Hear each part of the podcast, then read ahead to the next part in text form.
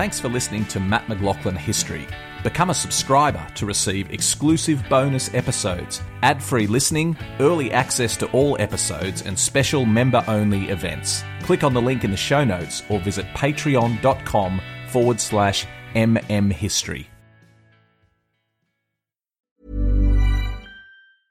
Ready to pop the question? The jewelers at BlueNile.com have got sparkle down to a science with beautiful lab grown diamonds worthy of your most brilliant moments. Their lab grown diamonds are independently graded and guaranteed identical to natural diamonds, and they're ready to ship to your door. Go to Bluenile.com and use promo code LISTEN to get $50 off your purchase of $500 or more. That's code LISTEN at Bluenile.com for $50 off. Bluenile.com code LISTEN. Thank you very much for joining us. Before we get started on this week's podcast, a really exciting announcement.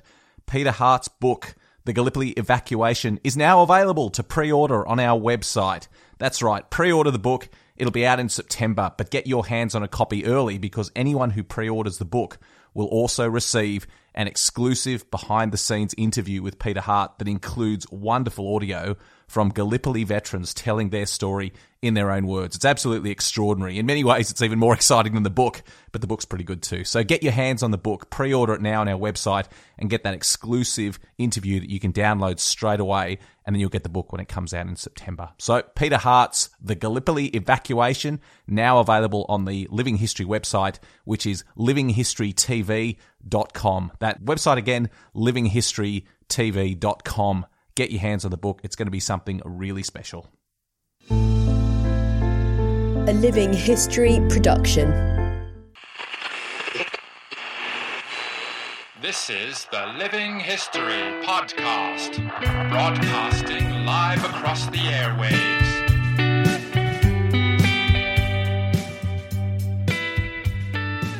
Hello and welcome to Living History. This week marks a very special anniversary in Australian military history in particular. It was the anniversary this week of the Battle of Fromelles. Now, we remember Fromelles as the first action that Australians took part in, the first major action Australians took part in on the Western Front, but also the most costly 24 hours in Australian military history. Just an absolute disaster, the Battle of Fromelles. And I thought a perfect opportunity to talk all about it and just remember those poor blokes who were killed or wounded on that terrible day 104 years ago. So joining me to talk about it is battlefield historian Pete Smith. Pete, thanks very much for coming on the show. Good morning, Matt. Thanks so much. Uh, nice to be with you again. Now, you were saying you were at the battlefield of Fromelles just yesterday, mate. What was it like to be there and walking the ground, uh, you know, on the anniversary? Well, it was quiet to start off with for very obvious reasons, um, but uh, always very moving. Um, whenever I visit Fromelles, which is uh, uh, most weeks during the touring season, but not at the moment. So I hadn't been for uh, well, a couple of months. So it was nice to to get back onto the battlefield. But uh, yeah, it's um, uh, it was quiet, which is is interesting as well because it's not always quiet. And uh, the the ploughing, well, not the ploughing, the harvesting had taken place, so it meant we could actually walk out onto the paddocks as well, which is not always easy to do. Sometimes it's ploughed, you can get out there. Sometimes the farmer isn't very happy if he's got his new crops in and seeds in in. So it was it was nice and rather unusual to be able to walk right out onto the battlefield and uh, and, and and take some. I took quite a lot of photographs from from angles and directions that, that I wouldn't normally take them from, um, especially looking back towards VC Corner Cemetery, a very uh, moving little little cemetery right in the heart of the uh, of, of no man's land. In, in fact, so uh, yeah, so it was it was good to be back and uh, and interesting and, and moving to to be there on the 104th anniversary, of course, of the of the battle taking place doesn't it always give you a unique perspective of a battlefield when you can get out in the fields? I mean, we, we tend to visit battlefields in motorized transport and we just get out and look at the memorials and the cemeteries and then back into the car or onto the bus. When you can get out and walk around, it gives it a whole new perspective, doesn't it? It does, uh, and sadly, it's one of the aspects of, of touring that we're always on fairly tight schedules, moving from A to B, and we like to try and uh, get people out there onto uh, to walk walk the ground. Um, at the very least, what I always do, uh, we, we stop the uh, the coach uh, or my or my vehicle, depending on, on what type of what size tour it is, or the minibus, and we have a, a walk and discuss uh, VC corner. And then we literally walk across the paddock if we can, or up the road, if not across no man's land to the German frontline trenches, uh, which is now the Cobbers Memorial Park. Uh, that's a, that allows the people at least to get an idea of that walk. Course, the men were not walking; they were ducking and diving and running. But but it uh, it, it really gives you a little bit more of uh, of a feel of the battlefield if you can get out on the ground and walk the landscape that the men actually uh, walk themselves on. Well, speaking of those men, why don't you give us an overview of, of exactly what happened at Fromelles 104 years ago? It's a it's a, very interesting and, and, terrible battle. I remember many years ago chatting to you, Matt, and saying that you you didn't didn't like uh, particularly the the, the the, battlefield and the feel of the of the of the battlefield. And I have to say, I understand why. It's it's because there's there's nothing laudable there. There's nothing to to commemorate or celebrate. It, it's such a, a terrible action. So it takes place in the July 19th and 20th of July of 1916. And it's an attempt uh, by the, the uh, uh, Haig and the British to uh, try and trick the Germans into believing that there's going to be a serious assault taking place there using the Australian 5th Division and the British 61st Division. Um, and the whole idea is to hold the reserves there uh, to hold the men there who may be transferred across to the Somme, because of course the Battle of the Somme uh, is now into its 19th day. It started on the first. It's it's going okay in some areas and it's going terribly uh, in others. So this is an important uh, uh, or view to be an important way of holding German reserves. So hopefully we can have more success on the on the Somme battlefield. And interestingly, of course, uh, the Australian First Division is just about to go into to action on the 23rd of July on the Somme battlefield. So in, in, in, in some ways, it's helping the Australians, or it should be helping the Australians fighting uh, that are due to fight on the Somme battlefield. So, so that, that's, that's how it's linked to the Battle of the Somme. And some, sometimes people get a little confused and think it's a lot closer to the Somme battle than it than, than it is. In fact, it's quite some distance away. Um, you know, it would be over a day's um, well over a day's march, and certainly you know, transporting men, you couldn't easily transport men from uh, from El across to the Somme battlefield. But that's the idea: is to stop the Germans from from moving men across to the Somme. this is a sad aspect. The Germans were never going to move men from the Somme because they never viewed the battle as being anything other than a feint. In other words, a, a trick. It was designed uh, to, to, trick the Germans, and they recognized that almost immediately. Um, so you have to ask yourself before we discuss the actual action is what, why is it taking place? If if everybody is fairly much aware that it's not going to work, it's not doing what it's what it's supposed to do, why does it take place? Uh, well, the simple answer is, and there is a simple answer, is that the Fifth Division had not fought anywhere on the Western Front. It had been raised uh, in Egypt in that gap between the Gallipoli campaign and the move to the Western Front, and this is going to be its very first action. In fact, it was the last division to arrive in France, and yet it's going to be the first division to uh, to go into action. So there is a, a certain kudos attached uh, from an Australian perspective. Uh, the, the, fifth division, the first one to go into uh, go into action. So that's why it goes ahead. Really, it's felt that the uh, the division needs to be horrible, horrible term connected to fox, fox hunting, bloodied. It needs to be bloodied, and this uh, this is a good a place as any sadly, it's not as good a place as any, and that becomes very obvious when you're walking the ground. And when you walk on, on that walk from VC Corner across uh, to the, uh, the, the Cobbers Memorial Park, it is as flat as a pancake. It is totally, totally flat. Um, it's at sea level. There's, there's the only ridge is well behind the German lines. That's known as the Aubers Ridge. Um, not even part of the objective. In fact, when they they're not trying to break through, they're just trying to to keep the Germans busy and hopefully hold the German reserves there. So there was no even attempt to get up to the Aubers Ridge. Um, we're, we're, not even trying to actually take the village of Fromelles, which is on the Aubers Ridge. It's just taking the German first and second, uh, second uh, lines and keeping the, the, the, pressure on them, hopefully, hopefully holding reserves and perhaps even bringing some reserves to to stop what is seen as a potential breakthrough. They didn't um, even have uh, proper it, trench lines, did they, there, Pete, because of the nature of the ground? Tell us about this unusual setup for the trenches in the Fromelles region. Yeah, yeah, the, tr- the trenches are extraordinary. I'll just explain something. It's very interesting. When you're walking the ground, as I do an awful lot here, when I'm actually not, uh, because this is my passion and, and hobby as well as uh, as, as my business, I, I, walk the ground here a lot. And very unusually, when you walk the fields of Fromelles, you find the bullets in the in, in the fields, uh, which you don't normally. If you imagine you fire a, you pull the, the trigger on a rifle, your bullet goes whistling across the battlefield. If it doesn't hit anybody, it goes three miles away. But on the battlefield there, you find bullets everywhere. And there's a very good reason for that. It's because they're not fighting from trenches. They are fighting from behind walls. Because we're at sea level, because the, the ground is, is waterlogged, about three foot, below, sorry, I'm going to use old school, three foot below, uh, uh, below the ground level, you're into the water table. So you cannot literally dig trenches. What you have to do is build walls. So six foot high walls or more, um, sandbagged, enormously, enormously thick. I mean, these were certainly the German fortifications enormously well built, and we'll talk about that in a second, but well built fortifications, but all sandbags. There's very little concrete. It's just sandbags. Again, concrete, not easy because you're mixing concrete in a waterlogged landscape. It's easier to fill sandbags and, and build your fortifications with sandbags. So we've got walls. That leads to another potential issue is that everybody knows where everybody is. If we went to the salient or the Somme, where you've got where you you have more trenches or nothing for the salient, and they're fighting from shell hill to shell hill, you're never clear where people are. But here, we knew where everybody was with aerial photography, but they also knew where we were. So they knew where our front line uh, was was based, where the men would jump out to assault from we knew where the German front line was. We could see it. We knew roughly where their guns were, not not accurately. Um, but it means that that there's no there's no way you can hide anything. Everybody knows where everybody is during attack. Everybody knows how wide no man's land is. So it's it's a difficult battlefield, and then with with little shelter.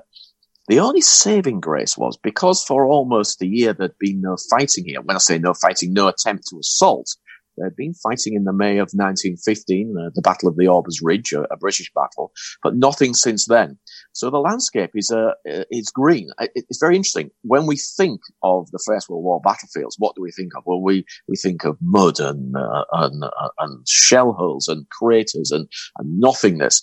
Well, that is not the Battle of Fromelles. The Battle of Fromelles, the, the, the fields in between, the paddocks in between the two lines, were green. They had crops growing. They they had uh, a mixture of uh, bulrushes, uh, canola, uh, uh, wheat, barley, uh, all in, intermingled and, and wild crops, all growing. So there's an element of green, and that means that the men, if you dropped low enough and you kept moving, then you did have an element of cover. And, and interestingly, the first waves, the Australian first waves, heading towards the what is now the Memorial Park, uh, did well because they ran and they got through those crops before and low the crops before the Germans could get their machine guns operational and uh, and uh, and the riflemen could stand up and open fire.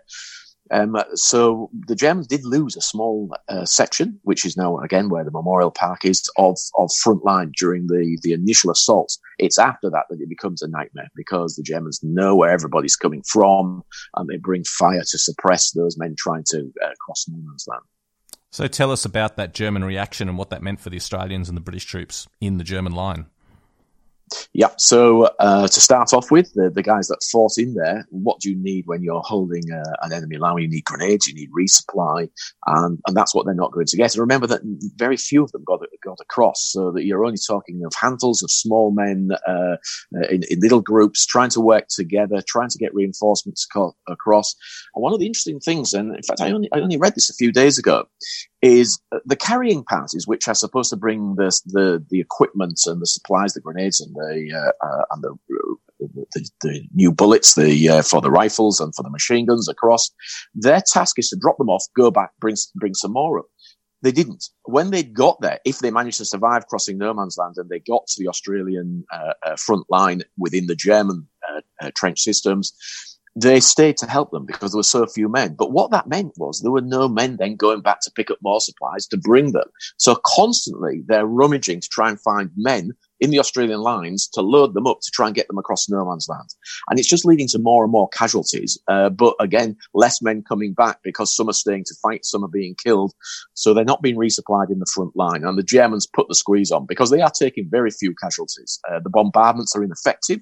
And that's possibly another of the most important aspects is uh, the artillery was, was new to the Western Front. This is the Australian artillery of the 5th Division, supported by the 4th Division artillery. They were also here because they hadn't yet moved to the Somme. They were thought to be not trained well enough to move to the Somme, so they're left there. Well, there's a clue there. Not trained well enough. Well, the artillery apparently drop shots, a term that most infantrymen will know. There were there were an awful lot of drop shots dropping in the Australian front lines. because the, the gunners were not uh, were not well enough trained, had no real idea of what they were they were shooting at because they'd not been given a proper brief. So the artillery barrage supposedly protecting the Australian infantry very very poor. To counter that, or to as to as a juxtaposition to that, the German artillery barrage was very good. Well, there's a very good reason for that. The Germans have, have been there um, uh, and been facing attacks uh, for over a year. And so they know exactly where everything is. They can see the front lines. They know where they are. They've all also got the added advantage of vision from the Aubers Ridge. So they can see the Australian front lines. They have, have, plotted and spotted positions, machine gun positions, artillery positions.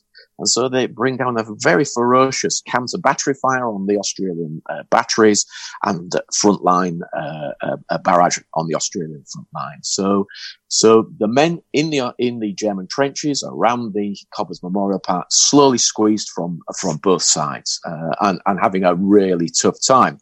One of the more important uh, positions on the whole of the battlefield is something called the Sugarloaf, sometimes wrongly described as a large blockhouse.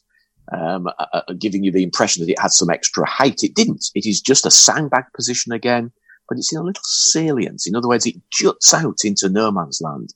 And the fire from the Sugarloaf swept obliquely and we call it enfilade fire, across no man's land and basically caused terrible damage to both the British 61st Division, because we also have to remember this is not just an Australian attack. There is a, the British 61st Division is fighting on the right of the Australians, and it, it's having actually a, an appalling time with fire from the uh, from the Sugarloaf as well.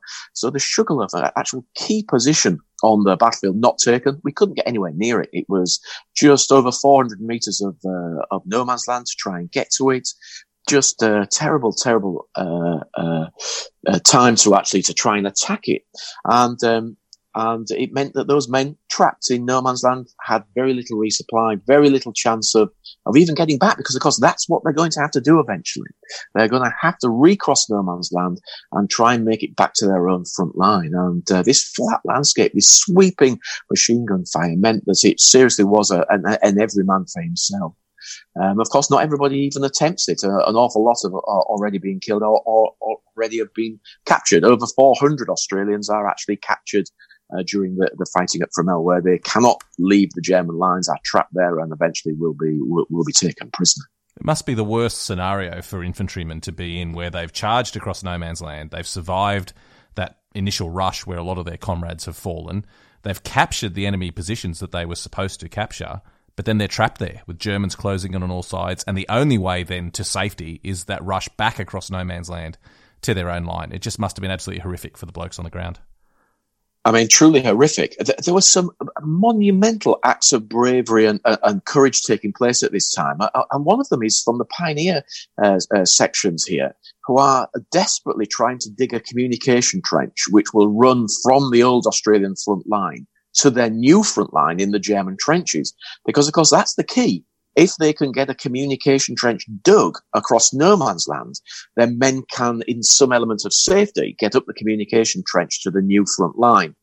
They never, it was never completed, but they worked like billiard to try and get this, this, uh, this new communication trench across no man's land. And in fact, there is a godsend for it because it became one of the ways that the wounded uh, got back, they were able to crawl into these into this, even though it was very shallow communication trench, and, and there the stretcher bearers were attempting to to get the, people that couldn't crawl back uh, to their uh, to their own front lines.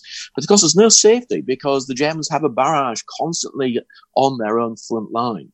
And for those that are making it independently, zigzagging across no man's land, trying to get back, there is one final terrible issue is that they have to climb that wall because remember there is a wall this wall which is our own front line is still a wall and it means that you've got to climb over that wall to drop back into your uh, your front line.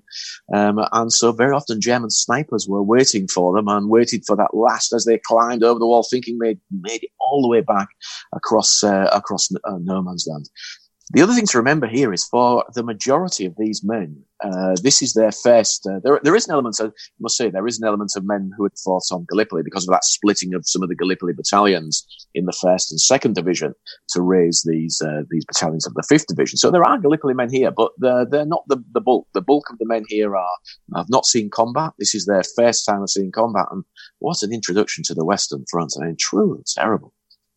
So, what was the fate of most of these men that uh, that that made it to the German line? What happened to them during the battle? Yep. Well, the the, the bulk of the men that uh, that, that that fought, obviously, the casualties five thousand five hundred and thirty three. We better go through that that figure. It's an easy one to remember, but be aware that is casualties. So that means that includes the missing, it includes the the POWs, people that were uh, were captured, it includes the wounded, and of course includes the dead.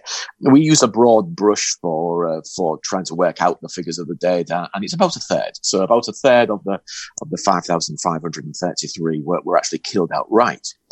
Uh, but what happens to everybody else? I mean, we'll talk about what happens to the dead in, in a little while. But well, it's a of uh, uh, it's a case of trying to get back or surrendering. You know, the the the Australians, generally speaking, do not like surrendering, but sometimes you're left with no option. So you could surrender in the front line and, and hope for the best, and, and that is a hope because things are not always as we'd like them to be in uh, d- during any war, really. But the First World War being no exception, men trying to surrender very very often were not allowed to. And certainly there are some accounts uh, uh, that the Germans were not keen on taking prisoners here.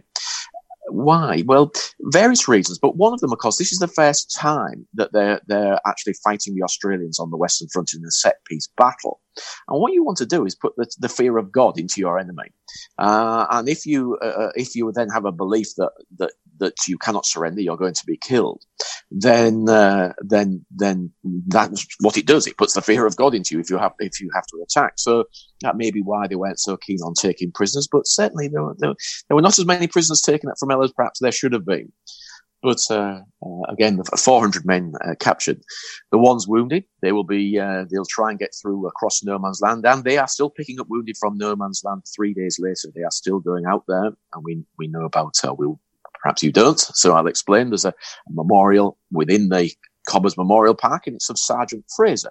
And Sergeant Fraser is remembered there in the Memorial Park for going out repeatedly into no man's land during those days uh, and bringing in wounded soldiers against orders. Uh, it, it, was felt to be too dangerous for men to do that. So he's uh, he's actually disobeying orders, going out there, picking up men and, and bringing them bringing them back. If you were got back behind your lines, if successfully recovered, then you, you enter the evacuation route. Again, no guarantee you're going to survive because so many, many of the men were so badly hit by machine gun fire. And that is the big killer, uh, during this, this battle. Normally we say it's the artillery, but here it is most definitely machine gun fire, which is, is cutting the men down. So if you, uh, if you survive the actual action, then there's no guarantee. And uh, over the years, I've I've followed the evacuation of many many men, almost all the way, well, almost all the way to the coast, but sadly still not surviving, dying, dying days, weeks, sometimes later of the wounds received at from. In fact, months later. I took a family around many years ago where their relative had, had died four months later. He'd never been able, been well enough to leave France, and he, he died. He's buried in Rouen. Um, so uh, uh, yeah, a, a, terrible time and for those uh, for those that are surviving and trying to get off the battlefield. The difficulty, of course, is going to be how do we get the dead? What do we do with the dead? Do we recover the dead? Do we? How do we recover the men in, in, in no man's land that are trapped? Well, to be truthful, some could never be recovered, uh, and some just died there. They were they were never got to.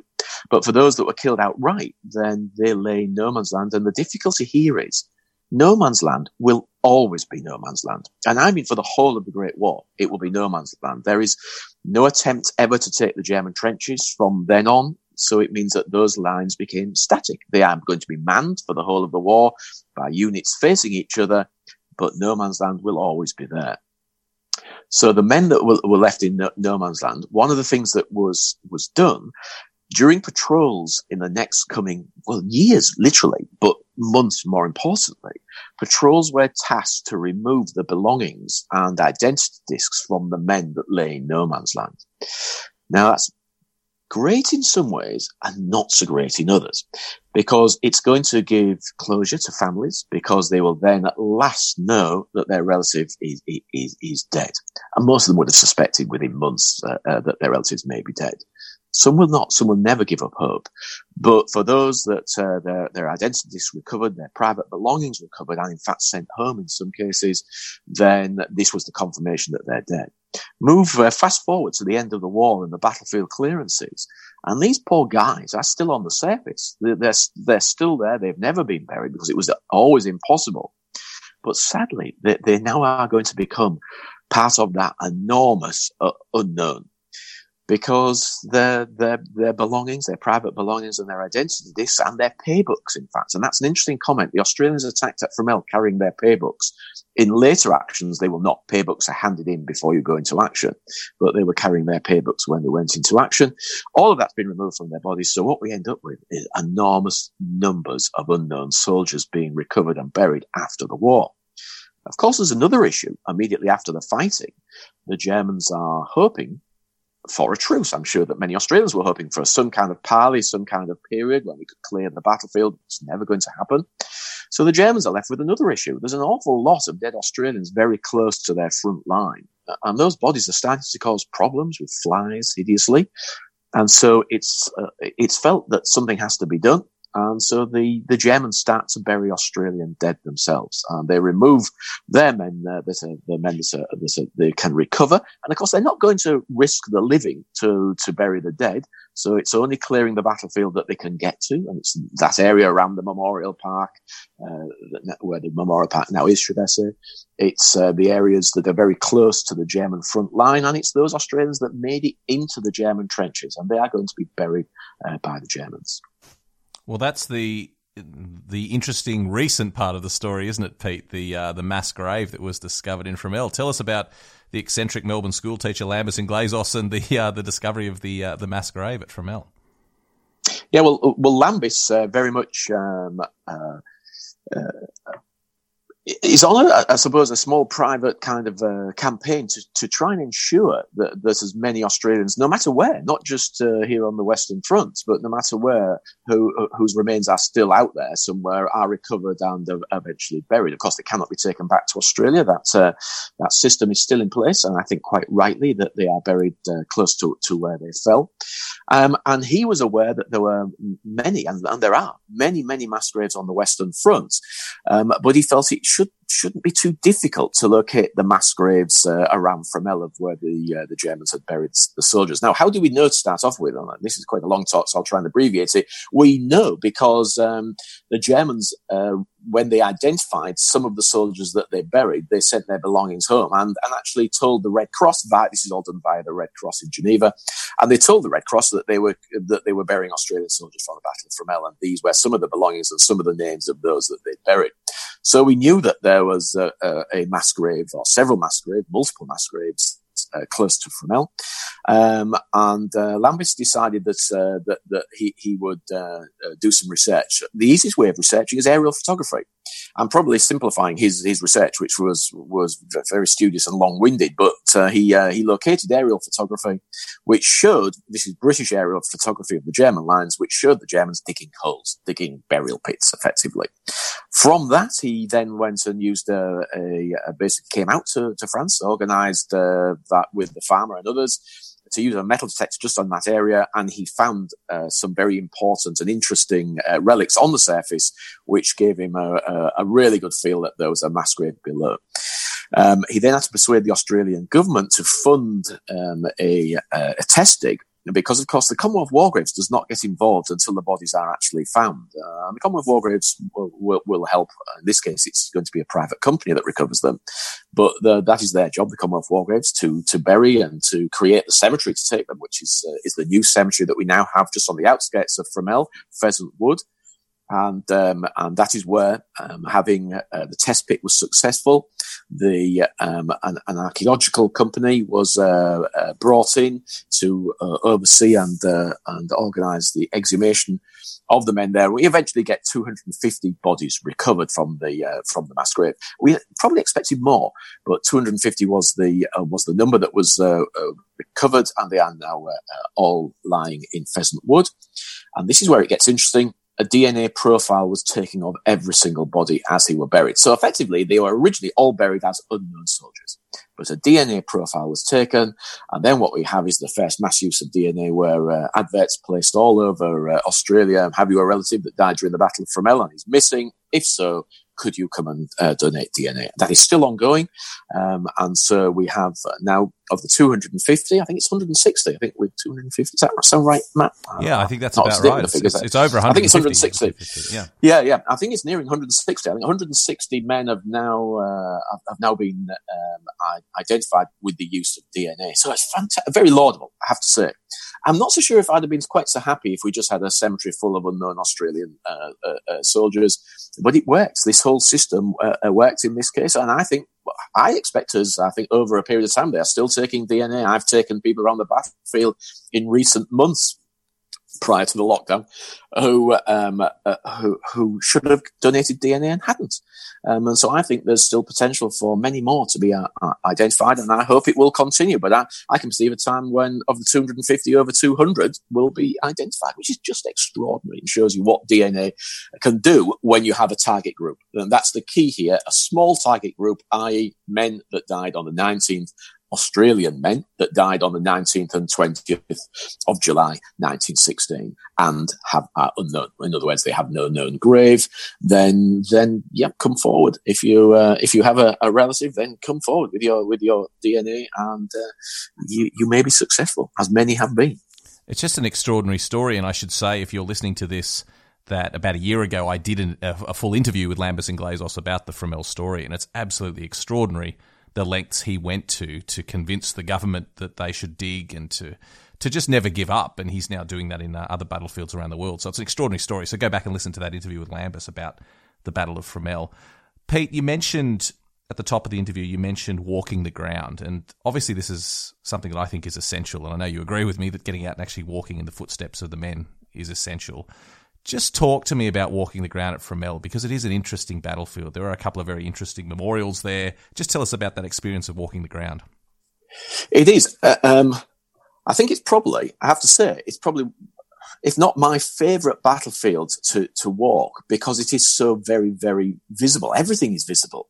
And so long as you know which way you're looking and you have a, a, good, a good, a good map, um, or, or the, or information or a guide, in fact, with you, then, then it, it's all there. It's it's not been built upon. It's still exactly as it was. The the farms are even in the same places. The villages have not really grown in the area. It, it's exactly the same. There's no kind of planting of woods that spoil your view or anything. So you can you can literally start in the Australian frontline positions. And there's um, there's a little uh, stream called the I think it's called the Lays. I, I'm not I know it's called the Lays. I'm just not quite sure how you pronounce it. I suspect it's probably Lay. But um, there's a little stream, uh, sometimes described as a river. It's it's a big ditch, really. What it is, it's a drainage ditch because, of course, this this landscape needs drainage ditches to keep the water flowing. So you can start there, and and that that was in some areas just in front of the Australian lines. Um, um, in in other areas, it's it's just behind. So uh, it's uh, an interesting place to start. And you can literally walk up the road, as I say, when the ploughing's uh, being done or, or when the seeds are, are not in or when it's just been harvested, as it was yesterday. You can walk across that battlefield and, it, and you get a real, real sense of what it was like.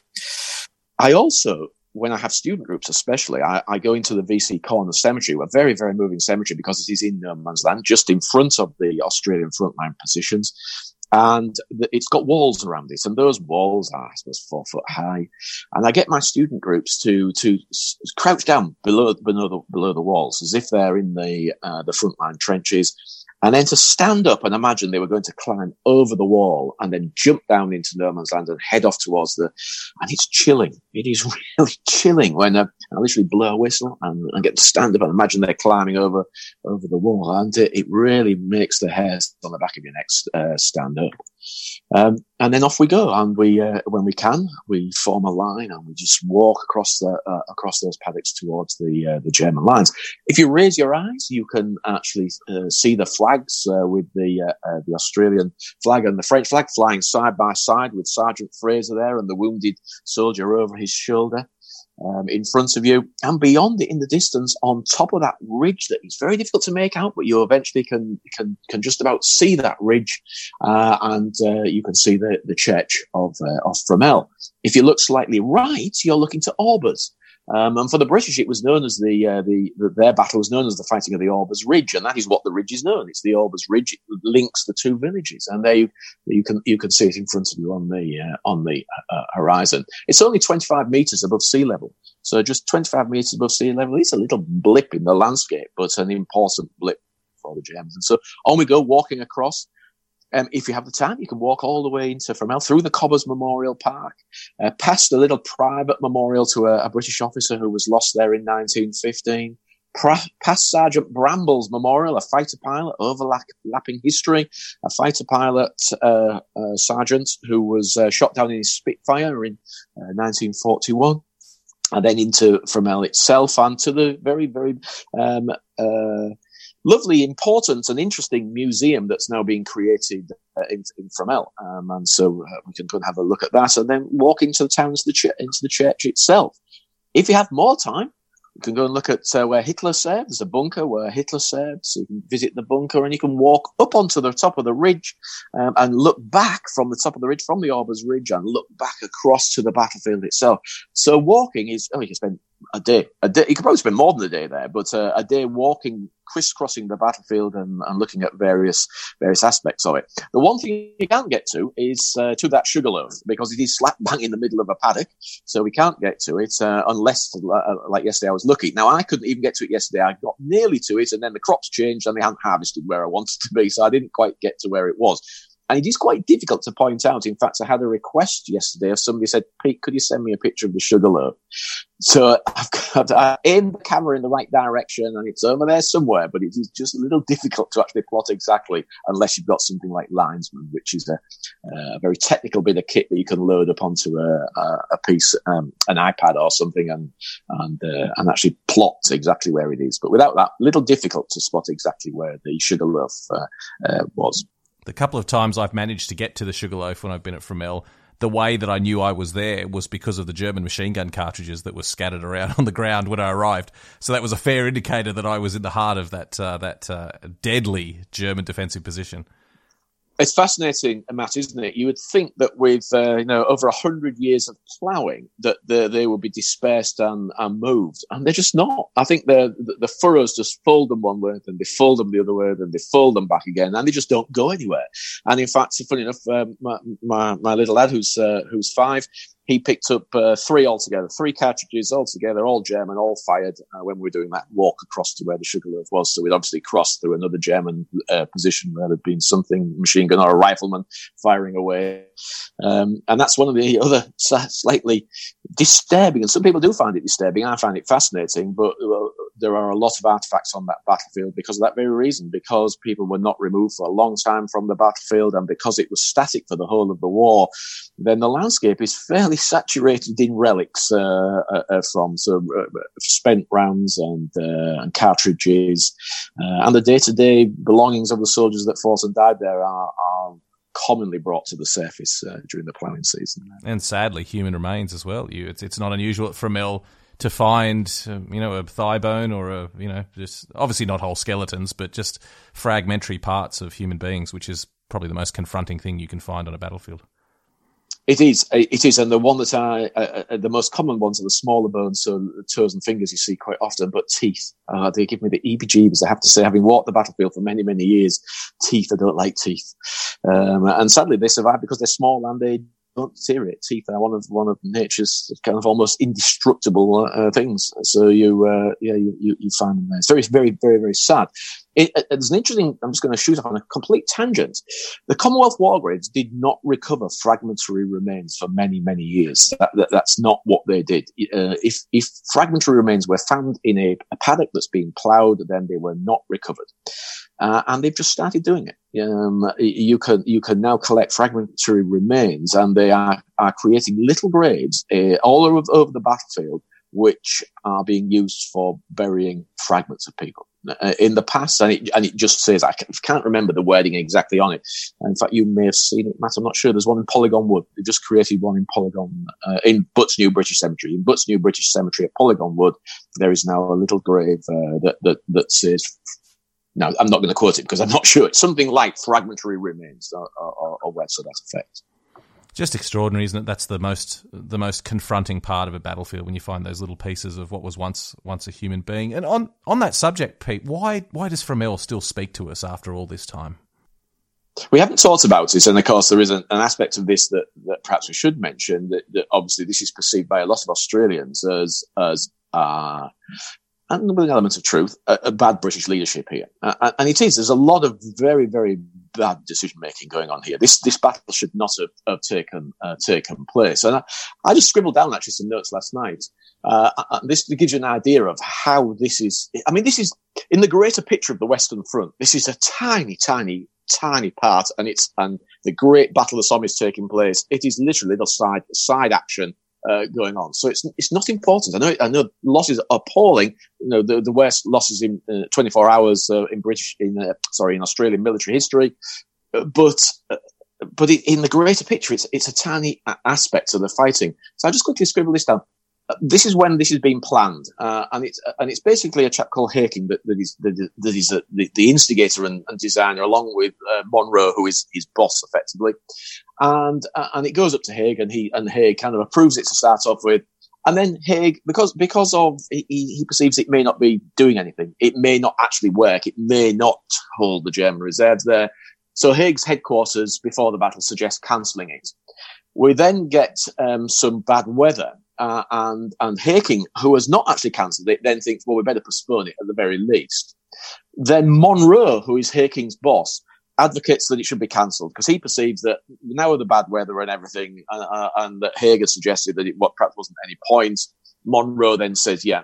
And then when they're just about to cancel it, Haig comes back again, or Haig's headquarters comes back again and says, actually, we now think it might be a good thing to proceed because we can perceive that the Germans are just about to do a counterattack on the Somme, so perhaps it's a good idea. So it's wishy-washy, even in the policy of whether it should take place or whether whether it shouldn't. Uh, so I suppose that's what we should remember to start off with: is bad planning, bad preparation. Um, those terrible losses, 5,533, I'm going to say it again, only because I can remember it straightforward. Um, now we should remember those are, are, are, appalling losses. Worst 24 hours in Australian military history, or Australian history, really. Uh, and uh, we should re- remember all those men that, that, that, were lost. They're, they're part of many, many more who are going to be lost. But, you know, just 24 hours of, of just horror, uh, really. Uh, it's a destruction of the 5th Division in its first action. You know, the 5th Division will not be ready for months and months to go back into to action anywhere. So here it is. Uh, you know, you can imagine all that effort, that that time and effort in the training of them, in the gathering of the men, in in preparing them to come to the Western Front, in bringing them from Egypt to the Western Front, and just squandered uh, in in their in their very first action. I have to say the same for the the, the British 61st Division. Not as many casualties by by any means. Um, and I'm just going to just leap back to the fighting itself, and that's partly due to a, a difference in the attacking uh, how they attacked. I've talked about those walls in the uh, in the in the frontline trenches. Well, for Australians, they climbed over the walls. They went over the walls, climbed up scaling ladders over the parapet into no man's land, and off they went. The, the British didn't do that. The British decided to cut gaps in their in their parapet. They created what they called sally ports, uh, openings in the parapet that the men rushed out in small groupings and then spread out. Now, because of that, the, the, Germans could see those gaps and they, they mowed them down as they tried to get out through their gaps. And the British attack actually stalled and then stopped. Uh, and then was cancelled that any more should, should, should, should assault. Now that didn't happen to the Australians, A, because they didn't get the information properly, but, but B, because the nature of the way that they were assaulting by climbing over the walls meant that that actually was a little bit more su- successful. So the British stopped meant they have far less casualties, uh, uh, thankfully, than than the Australians. So back to your initial uh, question: Why should we remember it? We should remember it for the terrible losses. We should remember it for the terrible bravery of the men that that you have to say, because of what, what is going on, subsequent waves of men trying to cross no man's land fairly much knew what was going to happen to them, and yet still they went. So we should remember that bravery. We should, should remember Sergeant Fraser, as we do because he's commemorated by that memorial uh, uh, in the uh, in the memorial park. Um, he's also, as a matter of interest, his uh, his memorial was recast, and you'll find him in, in Melbourne as well on the way to the uh, to the, the shrine in Melbourne. There is a second uh, casting of of him carrying his wounded comrade across across no man's land. Um, so we should remember that bravery. Um, we should remember him, and um, and we should also realise that we need more planning. And I think that's what I take from it uh, more than anything else it is part of this learning curve, a horrible steep learning curve that has to take place during the First World War that will eventually lead to the successful attacks of 1918. But this attack is, is appalling. Remember, I think one of the, the other things that you have to remember, which I find fascinating, is we are very close to a lot of changes taking place, and they will take place on the Somme. Night attacks, creeping barrages, tanks, um, men not attacking in, in lines, attacking in artillery formation, which means basically an, an, arrowhead. So all of these are going to start to take place during the Somme fighting, but we're just too early. None of them have been developed yet properly. They're being developed and, and none of them will be, be used. We haven't mentioned the attack time, 6.15 in the evening on a beautiful summer's day. It's not going to go dark. I was just reading an account that said it went dark two hours later. Well, it doesn't. It doesn't go dark till 10 o'clock. So it's four hours, four hours of bright sunshine trying to cross no, no, man's land. And that's what should be remembered is, is, is that grit of men going across in bright sunshine, not dark, not half light, not gloom. This is bright sunshine on a, on a beautiful July morning in, uh, uh in 1916. Uh, terrible. Well, Pete, it's it's an important battle to remember, and uh, you know, for all those reasons you mentioned, it's really important we don't forget. And, and, and on this week, every year we remember those uh, brave souls who fought and died at Fromelles. But uh, just thank you so much for joining us and painting that picture. It's been really wonderful, and it's I always love getting on the show. And we'll definitely get you back again in the future to talk about more battlefields. No, it's a pleasure, Matt. Um, it's a shame you went with me yesterday when, when we walked the ground. It'd been nice to have had you uh, walking the ground with me. Well, I can't tell you how much I'm looking forward to actually getting back to the battlefields when we're allowed to travel. It'll be a while off yet, but uh, but as soon as we uh, as soon as we're able to, uh, I'll be back over there, mate, for uh, to walk some battlefields and share a cold beer with you. Brilliant. Looking forward to it. Thanks for listening. Don't forget to subscribe and leave a review for the podcast, and visit livinghistorytv.com for more great history content. Even when we're on a budget, we still deserve nice things. Quince is a place to scoop up stunning high end goods for 50 to 80% less than similar brands. They have buttery soft cashmere sweaters starting at $50, luxurious Italian leather bags, and so much more. Plus, Quince only works with factories that use safe, ethical, and responsible manufacturing. Get the high-end goods you'll love without the high price tag with Quince. Go to quince.com/style for free shipping and 365-day returns.